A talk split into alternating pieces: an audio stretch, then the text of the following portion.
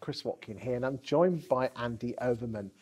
And before we started filming, I asked uh, Andy who, who he looks up to in the industry, and he gave me some fantastic names. Some people that I've never come across, some that I, I know very well.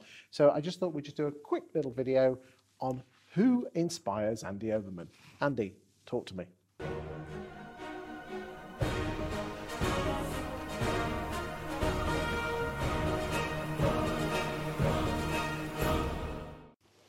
Yeah, I suppose it would start back in 1993. I was trained on my NVQ by a guy called Michael Pratt um, at the Woolwich Property Services, an, an incredibly um, genuine guy. Um, he, I, I coined his phrase, estate agencies a contact sport.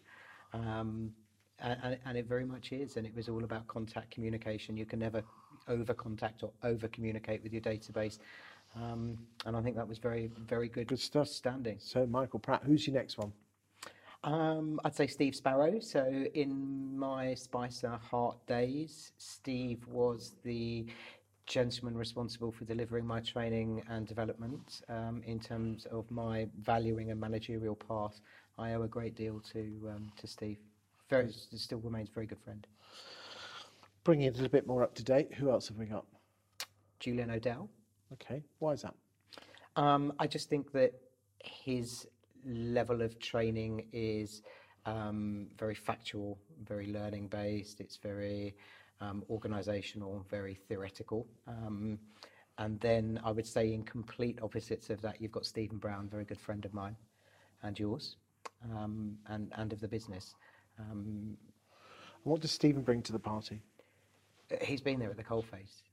He's you know he's walked the path Okay. that we're now walking. He's an annoying prat because he doesn't give you the answers. The bugger gives you the sudden questions, doesn't he? And if you did know the answer, what would it be? Well, yes, that's his favourite. That's Stephen Brown, isn't it? bastard. So, Andy, if you did know the answer, what would it be? Well, I don't know. But, Andy, if you did know the answer, what would it be? That's his favourite. Yeah, yeah. And And, and to be you. fair, he charges good money for, for us to go on a training course and have that said to us. no, he's um, phenomenal, um, phenomenal, uh, phenomenal prospector um, and a friend and mentor. Um, we spoke earlier, Yes. guided me through some difficult times last year. Um, And you're on the podcast with him as well. State Agents podcast, which Yeah. we, um, yes, I shall be back on it soon. I've had to. Good stuff. That's what I like to see. I think you were in David Mintz's top five actually. So well done on that I'm one. very grateful in my absence. So it was, uh, yes, it, it was noted. Yeah, Could you move it to ten o'clock on a Sunday? It would be a lot more easier. it'd be a lot easier for me as well. Yeah. I hope the, the comes up at quarter past nine saying, bloody hell, missed it. Never mind. Right. Who else do you look up to? Luke St Clair, Oh, co-presenter. Um, I think estate agency, darling, very, very clever estate agent. phenomenal, Very switched on. Humble as well, yet hungry. hungry, determined, humble, What do you mean by humility? just a very endearing soul who will do anything and give his time selflessly to help anybody else on their journey. Um, sometimes at the detriment to himself. Um, it's fair to say there have been times when myself and Stephen have, have checked in on Luke because Luke has given so much in abundance to other people that um, you, you know it needs to be recognised when, when Luke needs it back too. Um, and we you know we all have those times. I think that's the magic thing with relationships is that, is that you know sometimes you're either giving, but sometimes you have to receive as well, don't you? Absolutely. And who's your final two?